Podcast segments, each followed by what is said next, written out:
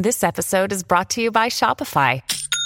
Forget the frustration of picking commerce platforms when you switch your business to Shopify, the global commerce platform that supercharges your selling wherever you sell. With Shopify, you'll harness the same intuitive features, trusted apps, and powerful analytics used by the world's leading brands. Sign up today for your $1 per month trial period at shopify.com slash tech, all lowercase. That's shopify.com slash tech. Welcome back to episode two of The Foundation by Story Archives. I am your host, Mario Busto, alongside Zachary, your other host. Welcome. Welcome back, ladies and gents. Zach, we're here with episode two titled Preparing to Live. Yeah. It's kind of an ironic title, in my opinion. does feel like the entire episode is one giant setup in a sense. And if you're if you're watching this show, I've spoken to some people who know about our foundation series, you're excited about it and, and whatnot. And and then I had a couple who were like, you know, I couldn't really get into episode one. And I my what I implored them was this is the type of show that it takes about one or two episodes to get going. And I honestly think ep- the end of episode two is the moment where you really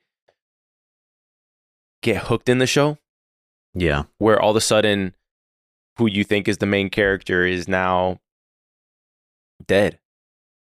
You know, Basically, yeah. Eh, you know, you have Hari Seldon who's like this he tries to be like this messianic type character, right? In a way or martyr. Yeah. He seems desperate to be a martyr.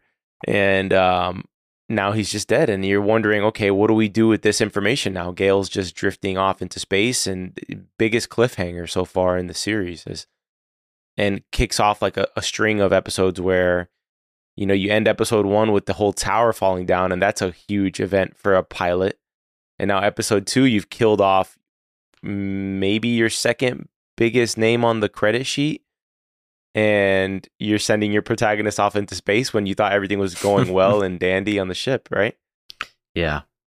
I think we've noticed that Apple, uh, you know, seems to like killing off their their top tier actors a lot, oh yes if- opening up the space for the younger people. Yeah, I mean, if you're keeping up with our Silo series that we're doing, with no spoilers there because maybe you found us through through typing in Foundation as you're preparing for season two of Foundation. But no doubt, um, these this last string of shows, sci-fi shows from Apple, they keep it real, they keep it grounded in a lot of ways.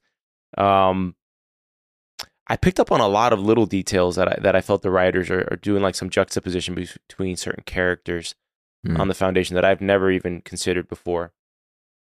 One of the key ones I think is you know you have obviously the Galactic Empire, right? Yeah.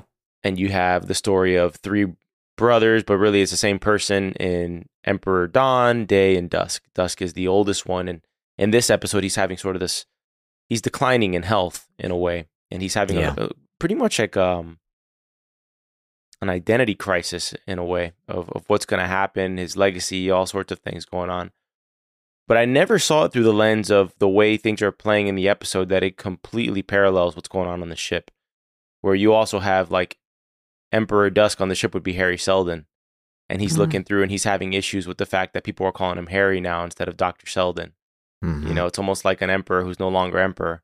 And so he's being treated very personally, right? Yeah. Um, you also have, you know, where Gaal and Raych maybe are like Emperor uh, Day. You know, they're living the day. Hari's jealous of them. He's jealous of their youth. He's jealous of of the love and the relationship they have. Right. That's kind Mhm. of like what what he wants to stifle their relationship in a way to for whatever reason he grew you know he raised Raych pretty much and he's jealous for whatever parental reason that is and then you have just that whole that whole thing I had never noticed before really Yeah, it's interesting that you point that out. I- don't think that's something that I had I had picked up on as well. I mean, I, I noticed the the clear like decline in, in health, at least on on the outward appearance of Brother Dusk. But I, I never really draw the uh, the comparison to what's going on on the, sh- on the ship. oh it's like completely through and through I mean you have Well, I mean, now that you say it, I mean, it, it does feel you know kind of obvious. Yeah, you have, for example, Day is wondering if he's declining, right? Yeah, and there's this weird kind of semi. It feels almost like a weird. There is a bit of chemistry between Day and Demerzel, right? Like there's a Mhm. there's like just a slightly a little bit there, and they're talking about the decline of Dusk, while Gaal and Raych are talking about the decline or like the the fallibility of Hari that he doesn't have everything figured out. Yeah. And then you have Dusk goes to visit the temple, like he goes to visit the the city, right? Yeah, the scar. Yeah. And Hari goes to the laundromat, you know? hmm It's kind of like you have these everything's kind of parallel with each other in a way. Hmm. So I, f- I found that pretty interesting.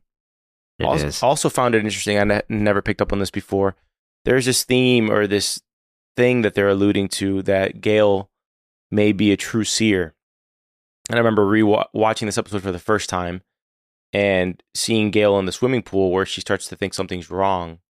yeah. And I couldn't figure out what is she saying. Like, I was just counting numbers. Like, do you automatically know something's wrong? But I think there's something spiritual there because when Dusk goes to visit the temple and the priest, he asked, "Is she a true seer?" Hmm. So she seems to be, and and when Hari meets her in the pool, he says, "You exceeded my expectations." So she was kind of like a variable that he didn't plan for 100. percent He Hmm. never planned on being on the ship. I think Yeah. he planned on being a martyr earlier on, in a way. Um, but she, we may have a, a little sort of variable there that Gaal also has the spiritual power to her, in a way of being able to see the future in, on a different plane. Yeah, I could see that. I I'm still not 100% clear on, you know, what being a seer really means. Like what is it that, Yeah. you know, is, is opened up to you? Is it, is it just like intuition or is there something, you know, much more, you know, beyond that? And, I, you know, I'm it, it's been a long time since I've watched the series, so I, I almost feel like I'm re like I'm watching it for the first time. So Mhm. I, I'm I'm curious to see if if that is something that is answered and that we find out whether it be in, in this season or you know some other one. I I, I want to know a little bit more about that that culture to be honest. awesome. Well, let's get into the episode recap now and get this underway. Cool. I I don't know about you, but I I thought this episode was the better out of the two so far.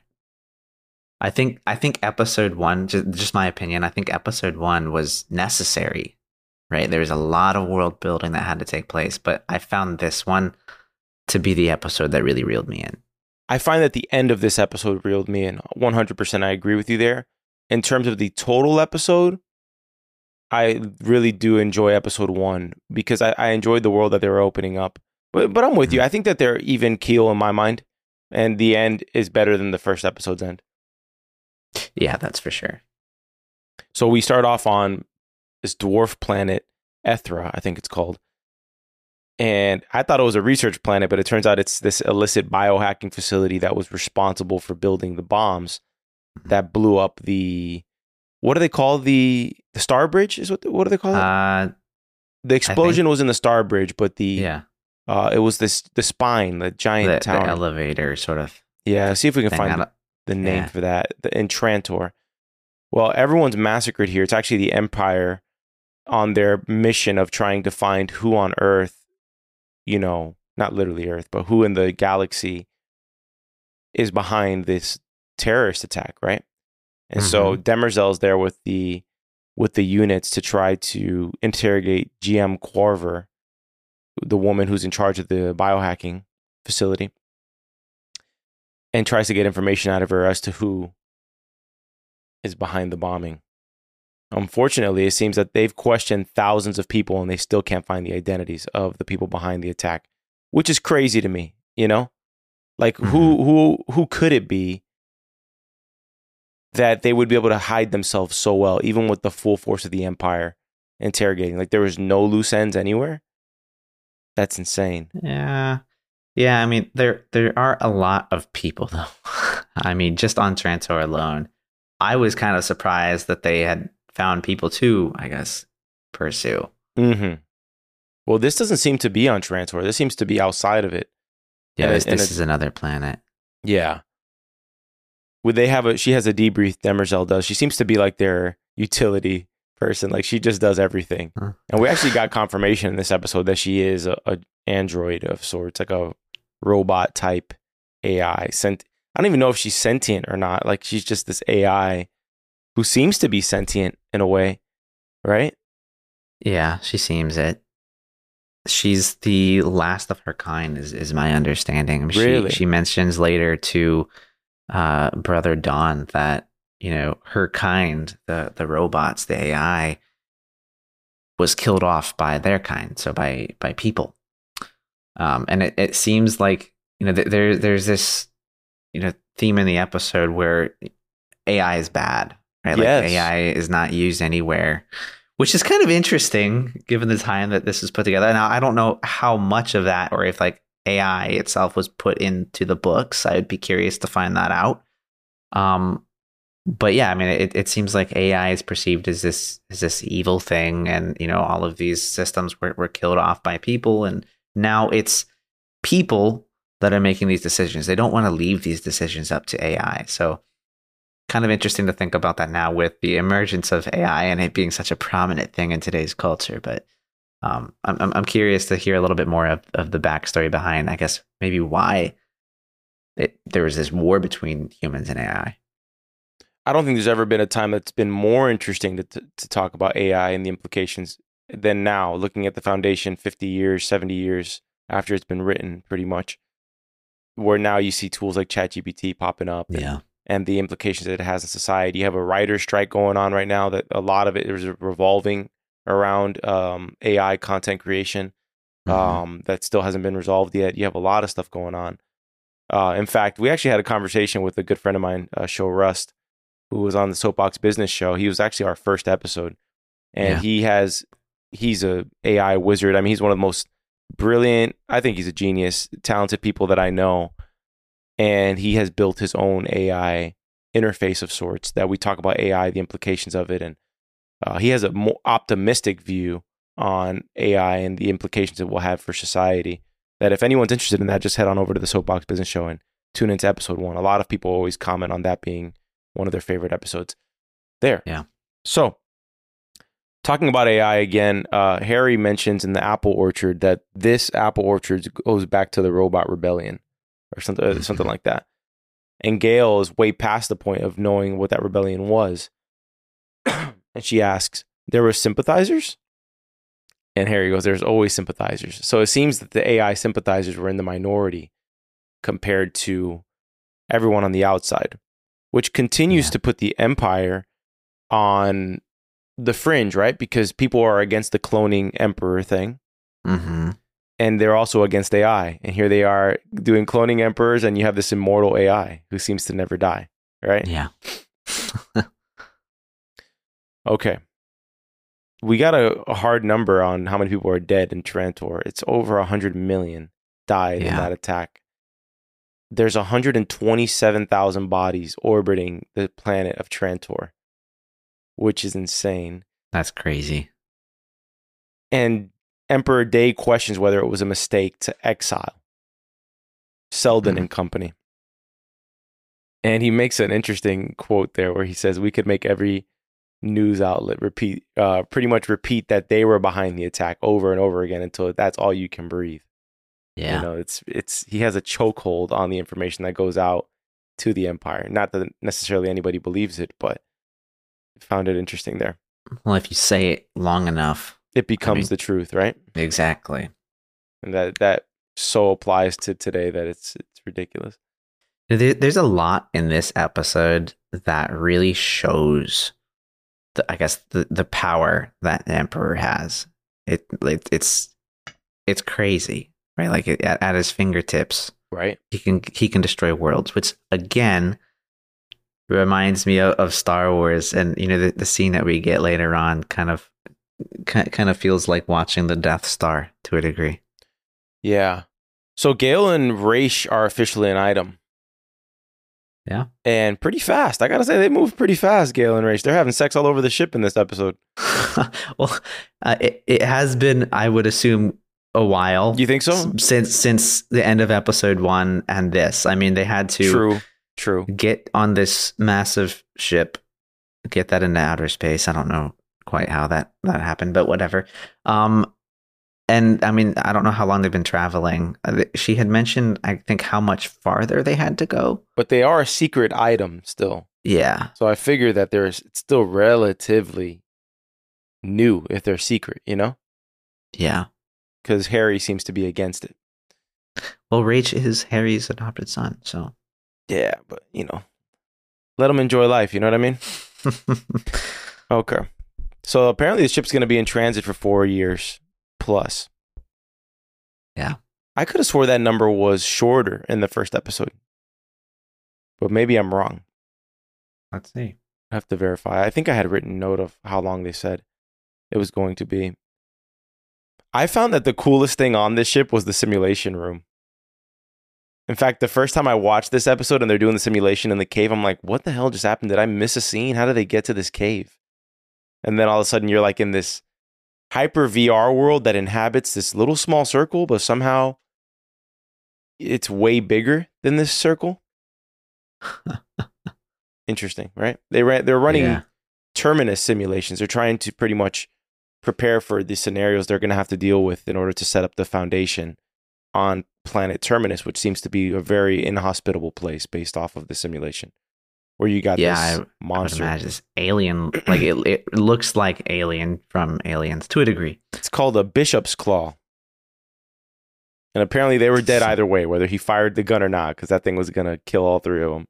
I would, So- I would, I would put my money on that thing winning over them Yeah. with one gun Yeah. and a room full of explosives. Uh, it takes 54 months, which is 4.5 years, to get from Trantor, uh, Trantor to Terminus. Okay. So that tells us that it's not that, it hasn't been that long since they left Trantor. Maybe it's been a month. Yeah, a little bit. because she says like four years and four months, I think is the number she says. So Gaal and Raych have accelerated the expedited the relationship process here. But you know what? Why you know why not? They're going to literally refound civilization, so might as well get started now, Yeah, right? got to save humanity. Yeah. Only one way. And they make sure of that way in this episode. Well, but Apple keeps it tame. You know, a lot of shows like they will glorify sex and nudity like to such an extreme degree that it'll off put the audience. Like Mhm. HBO does it and Showtime does it. Like, geez. Like to the point where it's beyond uh, anything, you know, pertinent to the, to narrative. You know, Mhm. um like I was talking about some to somebody the other day. I was like, you know, they should do it. They they should do a show on Rome. I know there was a show on Rome, but I asked the the guy who I was talking to, um, who had seen it, and I was like, was it a good show? He's like, not really. It was all about like pretty much it was just sex and it was pretty much the cheap stuff that a Yeah. lot of networks will cling to, like in the first season, like you know, like all right, we got like a nudity quota we got to hit to make sure we hit these numbers and in the pilot. You know, I felt like that was something that was really prevalent back in the uh, maybe like five, ten years ago, like Showtime, HBO in specific. And now, like, I feel like Apple TV is kind of keeping it more open to all audiences in a way. Like, you Yeah. can show it and it can be steamy, but at the same time, like, not, you know, distract from at hand. You know, I also think this is a rabbit hole, but I also think uh, women are standing up for themselves more as actors Mhm. in terms of um in terms of fighting for their rights like they, if they're not comfortable of doing something i feel like back in the day that was not really an option you know like Mm. they were just going along with things but that's a rabbit hole it's a rabbit hole It is. But I, I do agree. I I think Apple has, at least on the shows we've been watching recently, has been doing a good job at keeping uh, keeping these things pretty tame. I mean, between this silo, even Ted Lasso. I mean, there's there's a few things in there, but it's Yeah, nothing. but not like it's, it's nothing very graphic. yeah yeah it's just it's an interesting conversation point of like where that like Mad Men did it in a in a tasteful tasteful way it's like what is that conversation you know but Yeah. um Harry and Gaal have a reconvening they discuss the prospects of Terminus Hari's demeanor makes way more sense in this episode after you see him die at the end of it.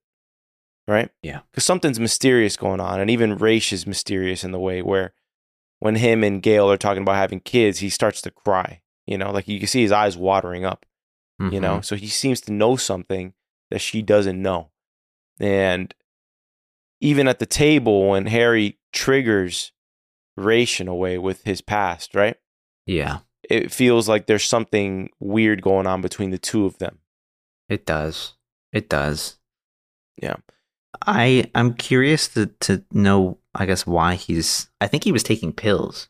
Yeah, Right. yeah. There was two things that I was curious about, and one of them I will mention is that when Raych seems to kill Hari, he takes something from behind his ear. Yeah, I noted that down too. Now, I, I'm assuming that thing behind his ear was what triggered the alarm in the ship that his life functions were um, had ceased to exist. That's what I'm Huh. assuming, but I could be wrong. No idea what the hell that thing was behind his ear. I also don't know what pill Hari took at the dinner table. Yeah. Um, Hari is having a hard time being casual with people, which goes to my egomaniac Hari theory that he is, you know, he wants to very much be the savior of mankind the way the emperor wants to maintain the emperor's peace. Just a Mhm. thought, maybe not as dark, but he definitely definitely does not like to be on an even field, you know? Yeah. He- Hari kind of seems to me like somebody who doesn't really want to go get his hands dirty. He wants to sit back and, like you said, be the martyr for everybody. Well, yeah, he Uh, didn't he didn't expect to be on the ship. He admits that on this episode. Now, What's the alternative? I mean, the only alternative I could think of is, is death at that point. I figured that he would have been. I thought what he was alluding to when he said that he didn't expect to be on the ship wasn't so much that he was a coward and didn't want to go with them to to follow through on his supposed uh, surefire mathematics, but I, I thought it was more of uh, that he figured he would be killed by the emperor and turned into a martyr. Yeah. I still I still need to know more about this uh this math. Well, we find out in this episode, according to Gaal, that she actually worked out the fact that his math is not worked out, that this solution he has for Terminus is actually not as foolproof as Hari has made it seem, Mm-hmm. which goes to our episode one reactions to psychohistory and how, like, how convenient the two people who can save the galaxy happen to be right here. And your lives must be spared, or else the galaxy will perish into oblivion, you know? Yeah. What did you think of these shrouds? Oh, I thought it was one of the coolest things in the episode. the shrouds that they put on the Anacreon and the Thespians when uh, the Emperor is interrogating them. yeah. Thought they were super cool. Something out of I'm- something straight out of Dune. It feels like. I it, it does look like a device from Dune. What do you think these things do? Like, does it immediately put them um, unconscious, or No. does it just block out all senses? I like, think it- hey, you can't hear anything and you can't see anything. Because I mean, it looks like their legs move. They can walk, stand. I think it blocks out all senses. Maybe it's like that Black Mirror episode. Mm. You ever seen the Black Mirror episode where they um, you can't see anybody's face, everybody's blurry. Yeah, Yeah. and you can't hear them. It's all muffled. That was Yeah. an interesting one. What was? Why was that in that Black Mirror episode? Like, what? What penalty was that for? Uh, I don't. I think. I don't know if somebody was just like a, a criminal or they killed somebody or they, got They- a divorce or whatever. they like, had committed some sort of crime and I don't, I don't remember what why that was the severe penalty of it wasn't john Yeah. hamm in that episode I believe. yeah I believe so. okay so the anacreon and thespian delegates from their planets are still pretty, pretty much being held hostage on trantor until the empire can get more information as to who is behind the terrorist attack and they're still denying involvement to be honest i'm starting to believe them either that or if the planets are behind it they withheld the information from the delegates so that there would be no loose ends, right? Which also makes Yeah. sense. Yeah. How do you I'm f- very intrigued by this painting. on the wall? Yeah. I'm very intrigued as why this old man is climbing this large ass ladder by himself, nobody spotting him, and how we're we're in the super future, and that this is the way we're still doing things to paint. Yeah. I I would be I'd probably fall off that thing too. We've got all these futuristic devices, and we're still here with a ladder and a platform that seems to be affixed to the wall. I I think it like floats around or something. I, I mean, I feel like it would mess up this, this painting. I mean, the, the painting is less odd to me, right? Like it's it's an art form, right? Like it's like going to buy a, a, a record now, right? Like it's just a different way of doing things. Yeah. I do think it's it's bizarre that yeah, okay, we, we've got all of these scans, these shields, this crazy tech, but And it's like, yeah, hey- I, gotta, I gotta go climb that We've got nothing for the ladder. We've got nothing new for the ladder. No.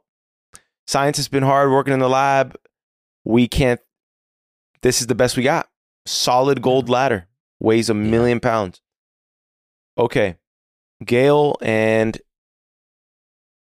the doctor's office. Is, is Gaal pregnant? I couldn't figure out from this episode if she was pregnant or not. I don't think she's pregnant yet. Maybe Hmm. it's. I mean, it's, they they talk about it later on in the episode, and the thing that threw me off was it seems like her friend is pregnant. Yeah, the engineer Lowry. Yeah. Uh, before before we move to this, I was I was just gonna note you saw um Dusk's like uh, hand like tremors. Yeah, he's having some sort of health crisis. Yeah, Yeah. Yeah. Some some biological clock maybe. Yeah, I think that they have like an expiration date, all of these clones, right? Yeah. Maybe it weakens over time as well, Well, in terms of maybe over time he he lives even shorter and shorter and shorter the further you get away from the first. hmm. I don't I don't know what what the uh deprecation and quality would would be for for clones. I haven't really looked into that science yet. Yeah. Well, Gaal goes to the doctor and she gets a tip that one of the engineers is pregnant. The way the ship is set up, it's not really ideal to be pregnant on the ship, so they pretty much donate what the the embryos to the Hmm. to the seed bank in a way, Yeah. and they pretty much incubate the babies. And so the engineers, like any mother, attached to the child and wants to carry her own baby. Uh, but Gaal tries to convince her otherwise. Yeah, I, I get I get the want to carry your own baby, but at the same time, it sounds like there's a legitimate reason to not with all of the radiation that's out there. Mm. It it um like if that's just gonna kill them, like what's the point? Like that almost seems like a foolish decision. Yeah, I don't know to what extent that's true.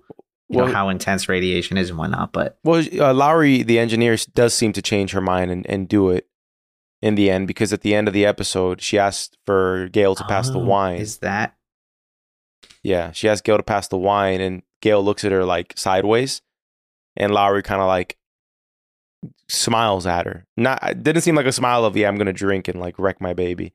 It seemed like a smile like yeah, I did what you told me to do. I I was not sure what to make of that scene. I was like, what what happened? yeah, yeah. I, I I took it as that she actually went and incubated the the embryo, I guess, or whatever they would Okay. call that. All right. Yeah. Fingers crossed. She does mention the episode name though in her defense of wanting to carry her own baby. She's like, "We're not living. We're preparing to live." I'm like, "Yeah, what do you expect? We're going to a freaking ice planet. Yeah, we're preparing to live." On the outskirts of the empire. Outskirts, the very outskirts. On to Brother Dusk. Brother Dusk visits the scar in Ground Zero. Uh, we can push forward there to visit the same temple that Gaal visited when she first got to Trantor. Yeah. The trip doesn't seem to avail much, other than this was an unsanctioned trip for the Emperor to take. He seems a bit frustrated on how Emperor Day is ru- Is handling is handle. Yeah, he you know he you know what he reminds me of. Hmm. Let's use a Disney example. Okay. Bob Iger, great CEO. Uh huh. Read his book, great book. Uh, I think it's an autobiography. And he steps down as CEO. He you know takes Disney on a historic run, acquires Lucas uh, Films and Marvel, and just pretty much explodes Disney across all frontiers. Mhm. Then Bob Chapek takes over, and Disney goes to the crapper. And it's almost like maybe Bob is sitting at home, like I would do this, this, and that. You know, I don't know, I do this, and then Bob's being called into the boardroom, and now he's back as CEO of Disney. You know, it's like almost like Dusk is here, like as a last hurrah. He knows his health is failing, and he's like, "Let me do what needs to be done." He was probably right about using the stick, right?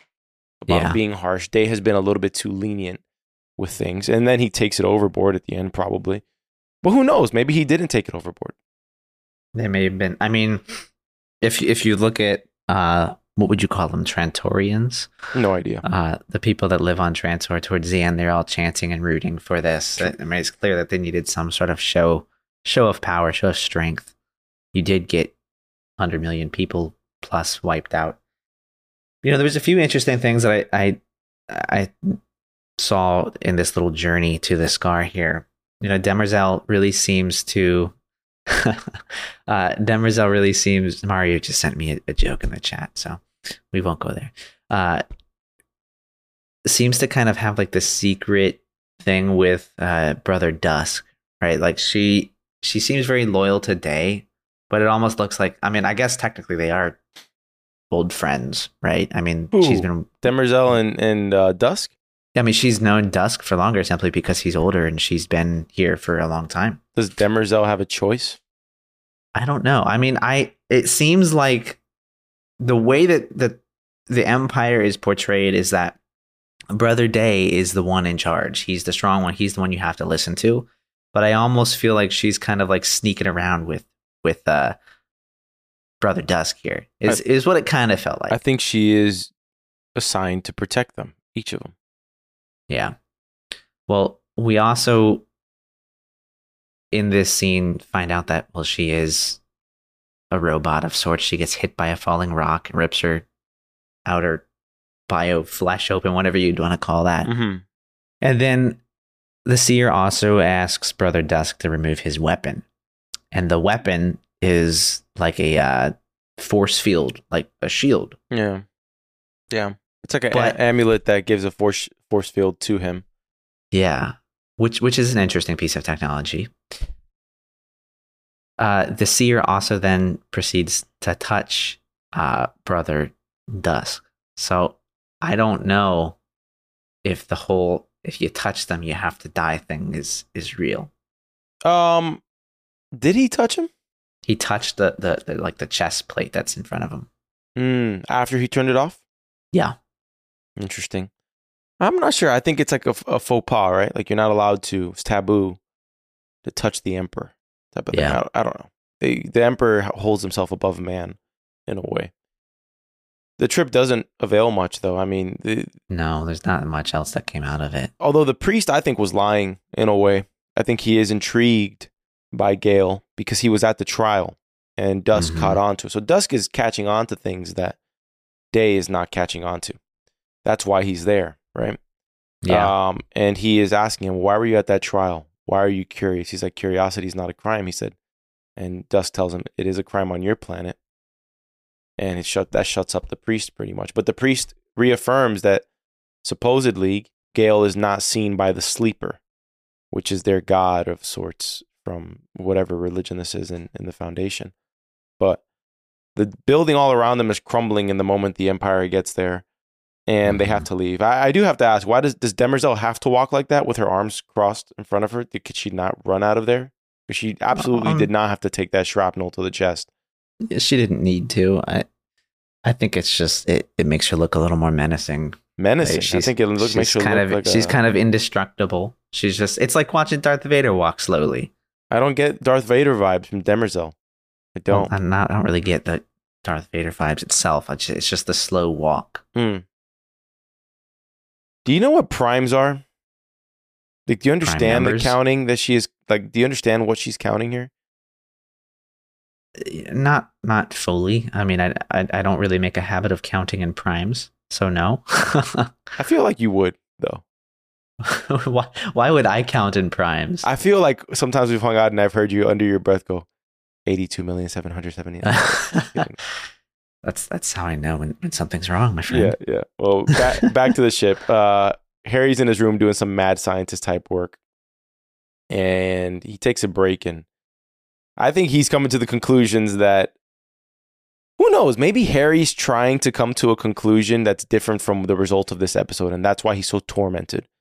Maybe he sees the only way forward is for him to die at this point, and that's why he's kind of like in this psycho depressive state in this episode where nobody can really understand why he's acting the way he's acting yeah, I wasn't sure what to think of it. I did write in my notes. I'm like, why why is he look why does he look so stressed as he's looking at the right. the prime radiant and yeah. it looks like he's redoing calculations. Is there a possibility that he is wrong? And that like not just like, yeah, I got a detail or two off, but like actually wrong about something. I, I have no idea. I, and maybe maybe it's just trying to recalculate things now that Gaal's there. I'm not sure. It could be. It's like anything, right? Anybody can have a very strong plan and it's completely human to doubt whether that plan's right, even if you are right, even if what you're doing is right. You know, and he's having this kind of crisis of of faith in in the work that he's doing, which I think is completely normal and humanizes his character a bit more. Hmm. But it could be his moment of you know, where his faith is failing in in what he's doing, or maybe he's trying to find a way that he doesn't have to die. Who knows? Not hundred percent sure at this point. But he Yeah. does allude to knowing about Raych and Gaal in the conversation with Gaal after he Mm. tells her about how she's exceeded every expectation he had of her. And he does does mention that he gambled with Exile, but he never expected that he would be on the ship. But I don't see how her and Raych are related to Hari not expecting to be on the ship. You know? I don't see how that was the wrinkle that he couldn't predict, you know? Yeah, that that one I, I don't quite get. May, maybe maybe the the concern. I wonder. Did he find out about this somehow by looking at the Prime Radiant? Is that how he knows show- about Raych the and uh, Gaal? the show does get a little fuzzy in terms of like sometimes you feel like, yo, Hari, you said you could only predict large masses of events. Then Yeah. how the hell do you know that you killing yourself pretty much, right?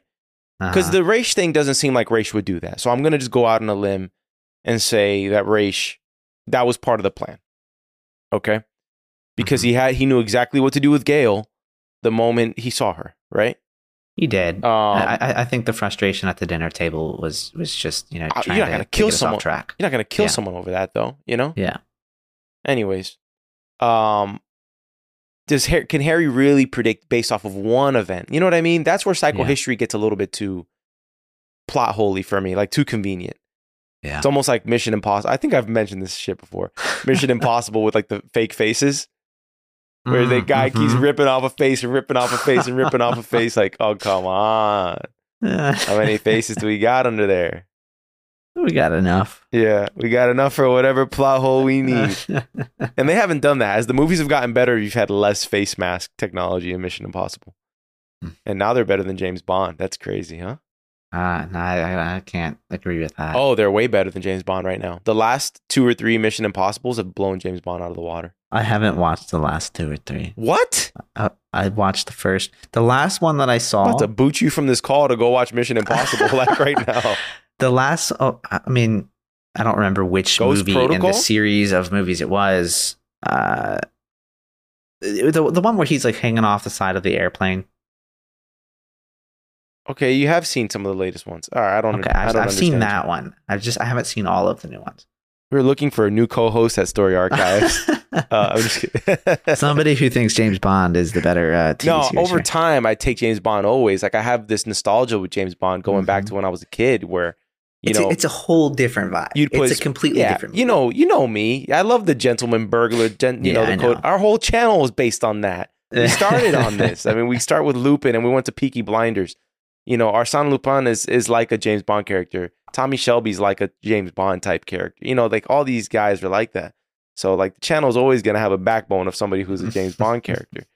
You know, but um yeah, just just saying. You know, remember the days with Spike TV We do like the 20 25 days of uh of Bonds Mister. I don't know. I forgot what they used to call it. It was like James Bond marathons. I, I do remember the marathons. It's amazing. I love that so much. Best Bond, Oh gosh. not movie, actor. Oh, actor. I got Sean mine. Connery, yeah, Sean Connery for sure. Sean Connery, then then Craig. Daniel Craig. Yeah. Yeah. All yeah, right. we're in alignment on that. Agreed. Okay. Gaal talks to Raych. Probably the most important part of the episode. Mhm. Not my favorite part of the episode, but probably the most important. She says that the math's not all figured out. Which takes us to our, you know, episode one, the doubt, you know, of, of all right, come on, man. This is exactly how it has to go. Okay. Mhm. You know. She says she couldn't say anything, and you really can't blame her. She if she would have said something, she probably would have died on Trantor, right? Yeah. So that's where we are now. And this is, I put side note. So we were kind of right about Hari underneath that. Um, she does sit on this allocations meeting and uh, emphasizes the importance of every single detail that the foundation is choosing because they are choosing what mankind remembers, right? Yeah. So the math system they choose, the counting system they choose, everything is going to be based on what they want people to remember, which is kind of, uh, I think I would have a, like, I would think myself into the ground. It just like trying to consider, all right, what books do we bring, guys? What do we do here? What kind of, all right, what's this is too much? Let's bring everything. Start talking like Morty. I don't know, Rick. All right, Demerzel the robot. Did you catch? I feel like you caught more of the AI details in this episode than I did. What was up with this conversation between Demerzel? She's patching up the chest wound, and she's talking to uh, little Emperor Dawn here as he watches her kind of half naked, which was interesting. An interesting choice for me on uh, Yeah. on Demerzel's part. It was. It was. Oh. Were you? Okay. Opening up his his world to um, Oh. you know, Female bots. yeah, Uh, for sure. I, That's why I he's running after scene. her ass like that. He's like running down the hallway chasing her. Yeah, I, I think the scene was more for us just just to know that she is Mhm. an AI. Mhm. This is when we we hear the little backstory that I mentioned earlier of well, you know, her her kind has been all you know killed off, um, by humankind. Because I, I think uh, brother Dawn had had said that they were like destroyed, or you know something like that. But she's like, no, we we we we, didn't just get destroyed or whatever. We were we were killed off by your kind, right? So just kind of hinting back at the rebellion. I don't know if that's going to play a larger theme in the show later on, but it's at least intriguing. I think I didn't pick much else up outside of that, though. Yeah, there does seem to be an aura of mystery regarding the AI race as it Mhm. stands currently. And she does seem to have opinions, but opinions that maybe cannot be shared at this point. You know? Mm-hmm. Okay. Because she does have this this moment with Dawn at the end, right? Because he's always in a learning phase as he's seeing his older brother, technically, right? Or older self. Execute all these people on command and pretty much sentencing sentencing a whole planet to death in a way. Um or large portions of it. And he says, Does it always end like this? As he looks upon like two hanging dead bodies. Yeah. She says, Yes, you always choose this. You know? You know, I I didn't really notice it until now when when you were just mentioning that, and I don't know if this is if this is purely a symptom of age or if this is hinting towards something else. But if you look at Brother Dusk, Brother Day, and then Brother Dawn, Mhm. there's this like decrease over time in just the the harshness of them. Yes. Well, actually, I don't know if it's the harshness is the way I would define it. I would define it as conviction in what they're doing, Yeah. right? It feels like Dawn has like questions about everything because he's coming into his own. Mm-hmm. Day is very much embracing the power that he has. And Dusk, I mean, even in the scene where he's settling the disagreement with with Brother Day, he's like, how arrogant the hubris of Cleon the First to say my intelligence from uh of all rivers I flow or something like that, from all rivers flow from me type of thing. Yeah. I will be the river from which all rivers flow. Yeah. And he's pretty much questioning the the veracity or the the truth in that statement that he should be the only one who rules, right? Mm-hmm. Yeah. Before going on and continuing his duties, it feels like a freaking emperor's tour here, where he now he's going to go meet with the Anacreon and Thespian delegation because he's pretty much the one who strikes down the fact that they will die, not Day. Yeah. Day was not 100% going down this route of killing these two. It's Dusk who wants to end them. and and that, that's kind of why I I had said that thing right like brother day seems to be questioning more like he he's yeah she he's you know full of himself with power and all of that they Yeah. uh, you know I think that's just A little more level headed though than we expect. And, you know, yeah I mean he he's not going off the deep end as quickly as as uh, dusk is Yeah. and then again at the end we we get dawn who's looking at day and it's dawn dusk day is getting a little confusing dawn is looking at day and it's like is this always going to happen right like so it's like he, he's even questioning what the person that's questioning uh things all the time did Yeah. All right. Next scene Hari goes to the mattresses. He goes to the laundromat to check in on a shirt with an ink stain on it. Seems like Hari wants to die in the his favorite shirt, if you ask me. Hmm. That's the way I took this scene. after knowing the events that take place later. He wants a very specific shirt. He wants a shirt with a specific stain on it. He wants it.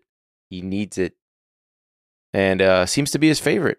And in this process of visiting the laundromat, it's very much like him visiting the people, right? Yeah. It's like the way Dusk visits the Scar. You know, he's going to see the city, right? Mhm. And he does mention that it's what you should have done. He says that today. You should go see your people. And this woman named Vina asks if he's happy. And Hari, for a moment, there really contemplates if he's happy. He like mutters it to himself, right? And then Yeah. she asks, no, with the progress of the ship. So he doesn't actually have to be introspective with her and, and telling her how unhappy he is about his personal life. Um, well, nobody calls me doctor anymore. yeah, no one calls me Dr. Seldon, just Hari. He gives this motivational speech to the people in the laundromat and shakes everyone's hand, has a very kingly moment there. Like Churchill in the train, you know, Mhm. in the darkest hour, you know, where he goes to the subway. And he just kind of reinvigorates everybody on their purpose and how he single handedly picked every single name on it. Which takes us back to that whole thing of does he know every single individual decision? You know, Exactly. Exactly. Like that uh, that's the part where this whole psycho history is just it's very confusing. It's it's very convenient is what it is. You know, Zach, I think we could create our own pseudoscience and keep on moving the goalposts of when, like, a, we just make it doom and gloom, right? Everything. The world's to end. yeah. And we'll always set, like, this is when it's going to end. And then we'll just continue to move the goalpost until further Mhm. and further and further. And so we'll just keep moving it. Wait a minute. Yeah. Wait a minute. Anyways, um, he continues this laundromat moment here. And you can just see it feels like almost like a farewell speech if you watch it within with the intent of what's going on. Yeah.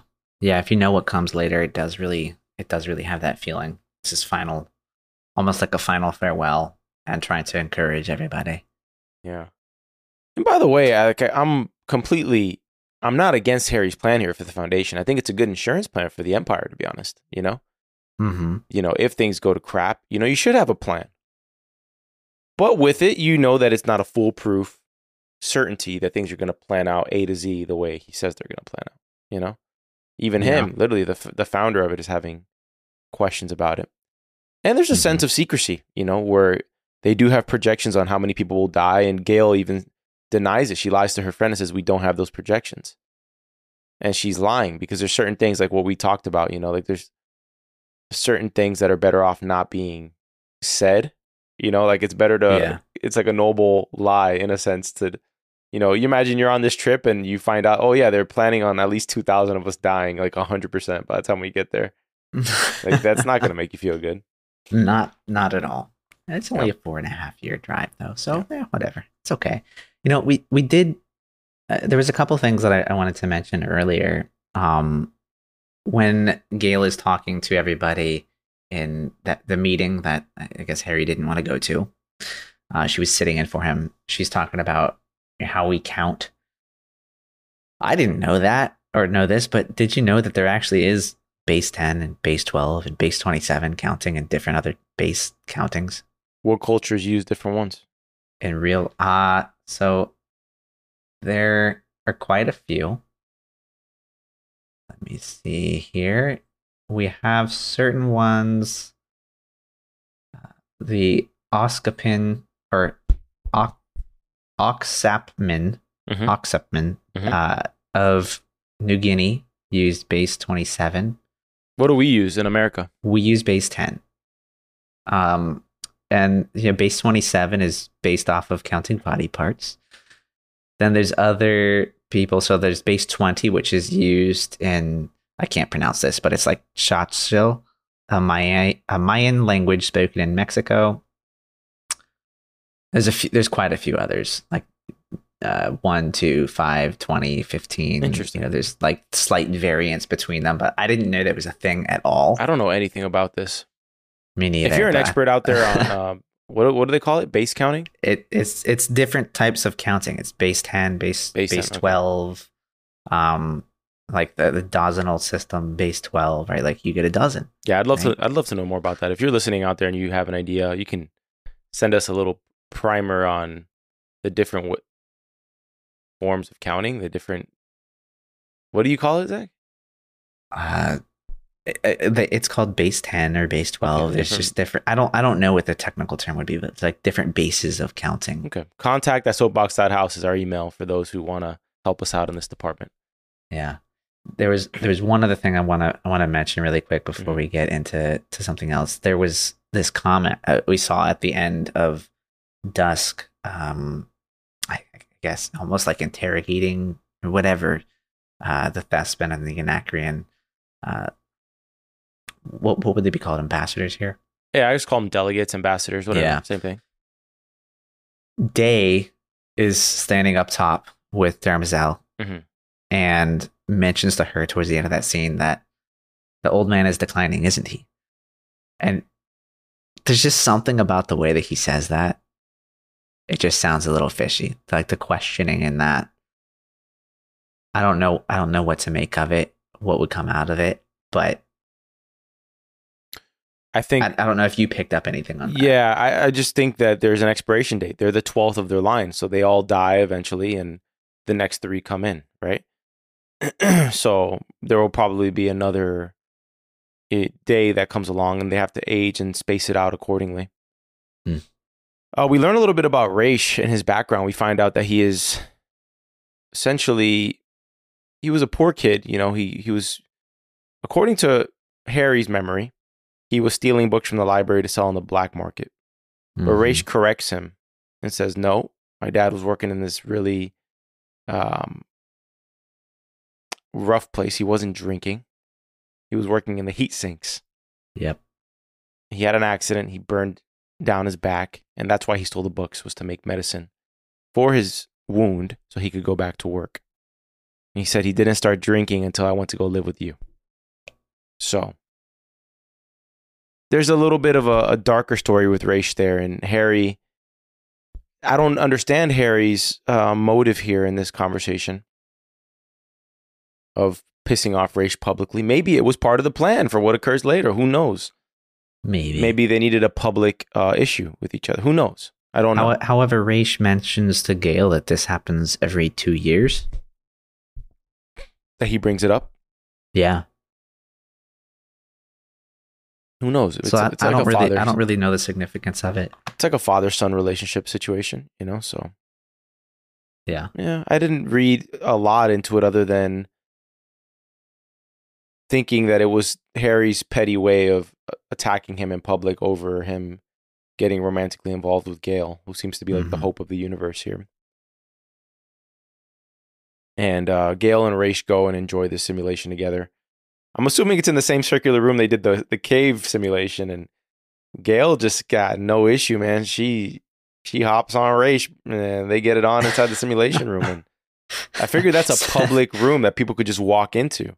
Uh, yeah. I mean, it. I, I don't know if you can reserve this thing or lock the door. I don't know. She's doing it in the pool, anywhere but her actual apartment. yeah. So they, I guess they like public spaces. yeah, she does for sure. I wish. Uh, I wish I had a room like this. This is pretty cool. Simulation room, where you could just like Yeah. put whatever you want on It the just screen. looks. It's incredible. Yeah. Yeah, it's pretty awesome. Yeah, Apple spent the money on this show, 100%. Okay, back to Trantor. The three, ent- three emperors contemplate the next steps as they overlook the empire, so to speak. Trantor. Little Dawn is scared, but Day has now taken on officially the stance of dusk, which is to project strength in the face of fear. Can put a chokehold on it. And that's where we get the Empire Strikes Back and the mass execution in front of all of the people. Yeah. Um, he lines up all of the delegates that came with the two main ambassadors from Anacreon and Thespin. Mm-hmm. If we can push it forward. And in doing so, not only kills those who are standing there while the whole city looks on at the scar where the giant gaping hole is on Trantor, right? Yeah. kills them all as a message that the empire is not going to allow their peace to be messed with and in doing so they do this Death Star move on both their home planets of Anacreon and Thespis or Thespin. hmm And I don't I don't think he eradicates the planet because he sends the two main ambassadors back with a message for them. Yeah. Pretty much saying like we're not going to you know, we're not going to deal with this. I think we know for a fact that the the kill the people who were behind it were an accurate investment, but now was it government involvement is is to be determined, right? Yeah. So to do this on a whim to not know if the government was behind it is a pretty crazy move if you're Emperor Day here. Like those could have been that could have been an entirely different faction that had nothing to do with the government, but he is nonetheless sending a devastating message to these planets. Yeah, and I mean he does he does mention right like everybody needs a, a show of strength here, right? And earlier in the episode, there was this comment of, "Well, there's nothing to you know, there's no evidence to convict them." He's like, "Yep, there's nothing to exonerate them either." Yeah. So what do you do if you're him? What are you doing, Emperor Zach? Hmm, it's a great question. I don't know. I don't. I don't think I'd wipe out the planets. No? I don't know. What would you do? Would you wipe them out? Don't push this to me just because you want to push. You don't want to answer the question. Don't push this to Hey, me. listen, I, I always give the dark answers. This is, this is not true. This is not true.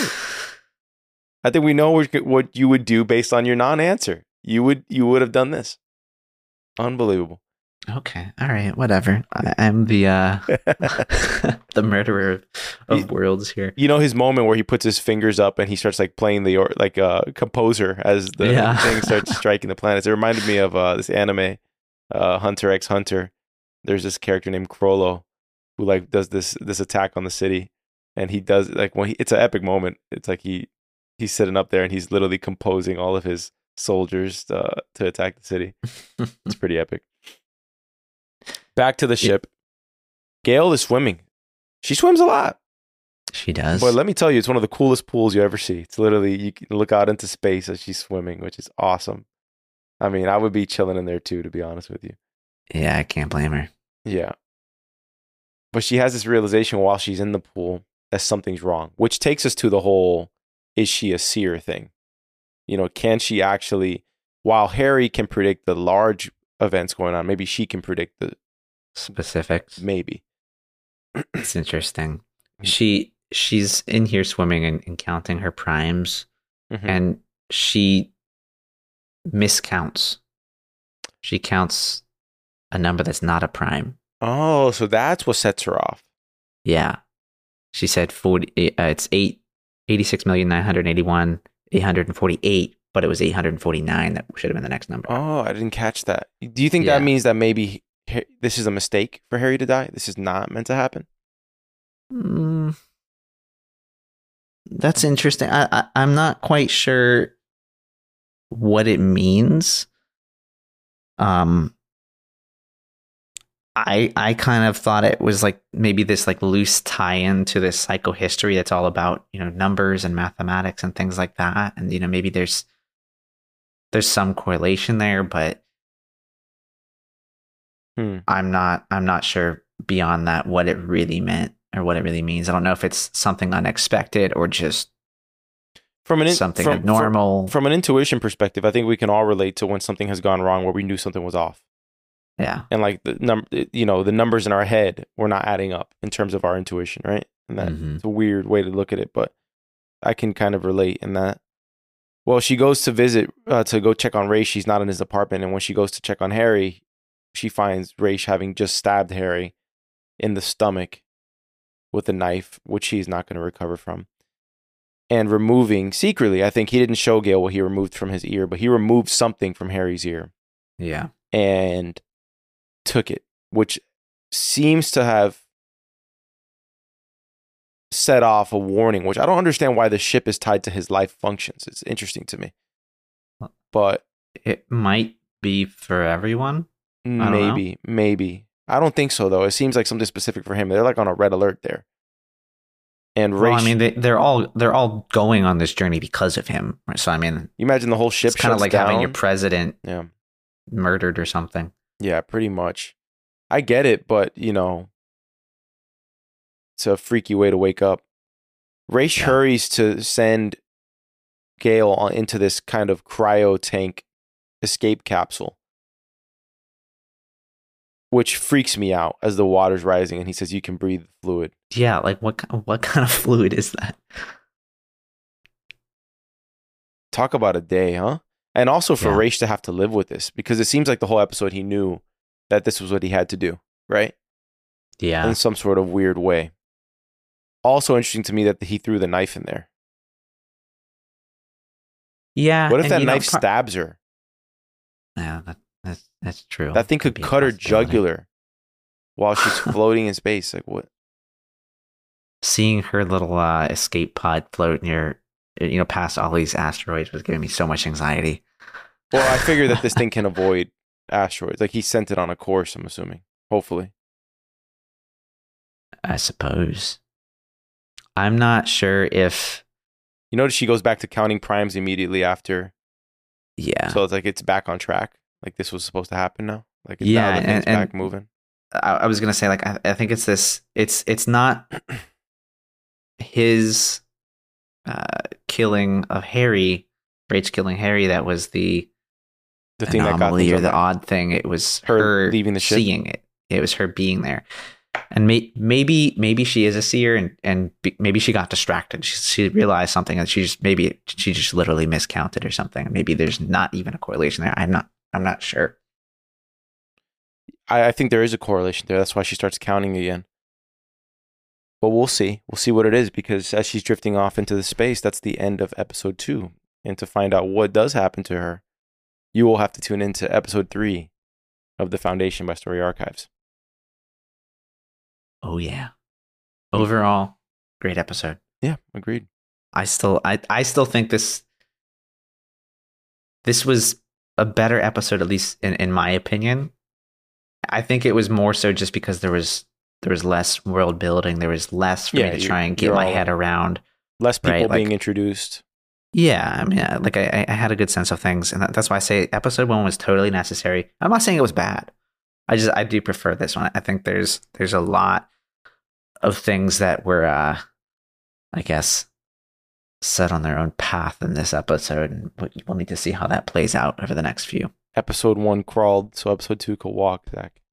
There you go. There you go. All right, let's get into the Does that mean categories. Do you have around? categories for us this week? I do. Who was your favorite character and why?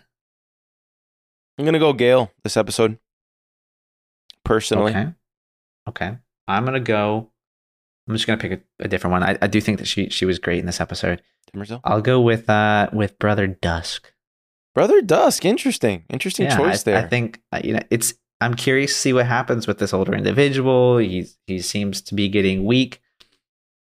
okay. To your point, yeah, he might have an expiration date. I don't know, but it almost seems like he he has an angle. He's a much different perspective than than his other clones or brothers, whatever you want to call them. So Hmm. I want to see what comes of of his life. What was the best scene in the episode? and Why? My favorite scene was the laundromat with Hari visiting um down there and pretty much the way that whole scene plays out, you know, Mm. looking for the shirt and then the woman asks him a question and then somebody asks to shake his hand and it turns into like this almost like Hari's last hurrah, you know? Yeah. That was mine. Okay. I'll go with, with the dark scene that you'll make fun of me for. It's the destruction of the planets and all the all the people. I think that it. just seeing the sheer power that the Empire has at their fingertips is is crazy. Like it really kind of puts this into scale, into perspective. Yeah. Yeah. All right. I'm not Next surprised that yours is super dark. Of course. Best line of the episode. I, I've got two. You go first. First. Okay, well then I'll I'll pick I'll pick my favorite here out of the two. He who shrouds himself from man's touch shrouds himself from God. That was said by the seer to Brother Dusk. Hmm. Say that one again? He who shrouds himself from man's touch shrouds himself from God. That's good. Right? I, I did like the follow up lines uh, in that conversation. And so now am I touched by God? No, just me. No, that's good. What's your second one? Second one is I will be the river from which all rivers flow. I like it. Yeah. I like the way Emperor Day says the line. No evidence links them to the attack. No evidence exonerates them. I could Yeah. destroy them still, even at a distance. We could say they did it. Every source of new, every source of news could say it every hour on the hour until the air is made of that, and there's nothing else to breathe. And That was a really good one. And Demerzel goes, "Martyring dissidents is a risky enterprise," and he goes, "So is annoying your emperor." That's a good line, man. It was it was a good one. I had that one written down until I got to these other ones, and I'm like, um, I'm gonna I'm gonna change it. All right. Were there any standout performances in this episode? Hmm. I think uh, Dusk gave a, a pretty good performance. If I had to choose one, Okay. Raych as well. I was gonna pick Raych. Mm-hmm. Yeah. Okay. Any notable weaknesses or missed opportunities? This, this psychohistory is the giant. I agree. It's It's, too convenient. I don't know what's going on with the psychohistory. It can fit any sort of plot hole you want. Psychohistory. Yeah. I'll leave it to that. We'll have to pick Bro, something else at ladder- some point. The ladder that Emperor Dusk is climbing on by himself. It goes like two stories. It is a tall ladder. Okay. Well, those are the questions we have. All right. All right. That it. That's all I got. Thank you for tuning in to Foundation Episode 2, our coverage of Season 1, as we look forward to Season 2 premiering on July 14th on Apple TV. If you're liking the show, reach out to us at contact at soapbox.house. Let us know what you're thinking. Let us know your theories about the Foundation and where we're heading in Season 1 as well as in Season 2. And if you're interested in our other series we got going on right now, you can tune in Fridays and Sundays to see our week to week commentary on Silo by Apple TV. That is pretty much near one and two. It's always top three on the Apple TV charts. So if you're not watching that series, you are missing out. And I think you'll really enjoy our coverage on it week to week. So thank you. And if you're listening, like I said in our previous instant reaction episode of Silo, if you did not tune in, tune into that. If you are listening and not subscribed to our show, apparently that makes up about 80 days worth of watching our content without a break in your life. No stop for meals, nothing, just listening to our shows. So do yourself a favor, do us a favor. Hit the follow, subscribe button, share with your friends and family if they enjoy TV shows too. And uh, we hope you enjoy the content that we are creating for you guys week to week. All follows and subscribers and ratings help us, especially the good ones. So thank you for tuning in as always, Zach. I will let you handle the rest of the outro. Well, thank you for listening to this episode of Foundation by Story Archives. You can find this podcast anywhere you find podcasts Spotify, Apple, and Google Podcasts. And we're actually coming to YouTube soon, so you'll be able to find us there. You could also visit our website at soapbox.house, where you'll find links out to this show and a few others on the network. And again, if you want to send us an email, you can send an email to contact at soapbox.house. All right. Thanks for tuning in, y'all. See you next time. Peace.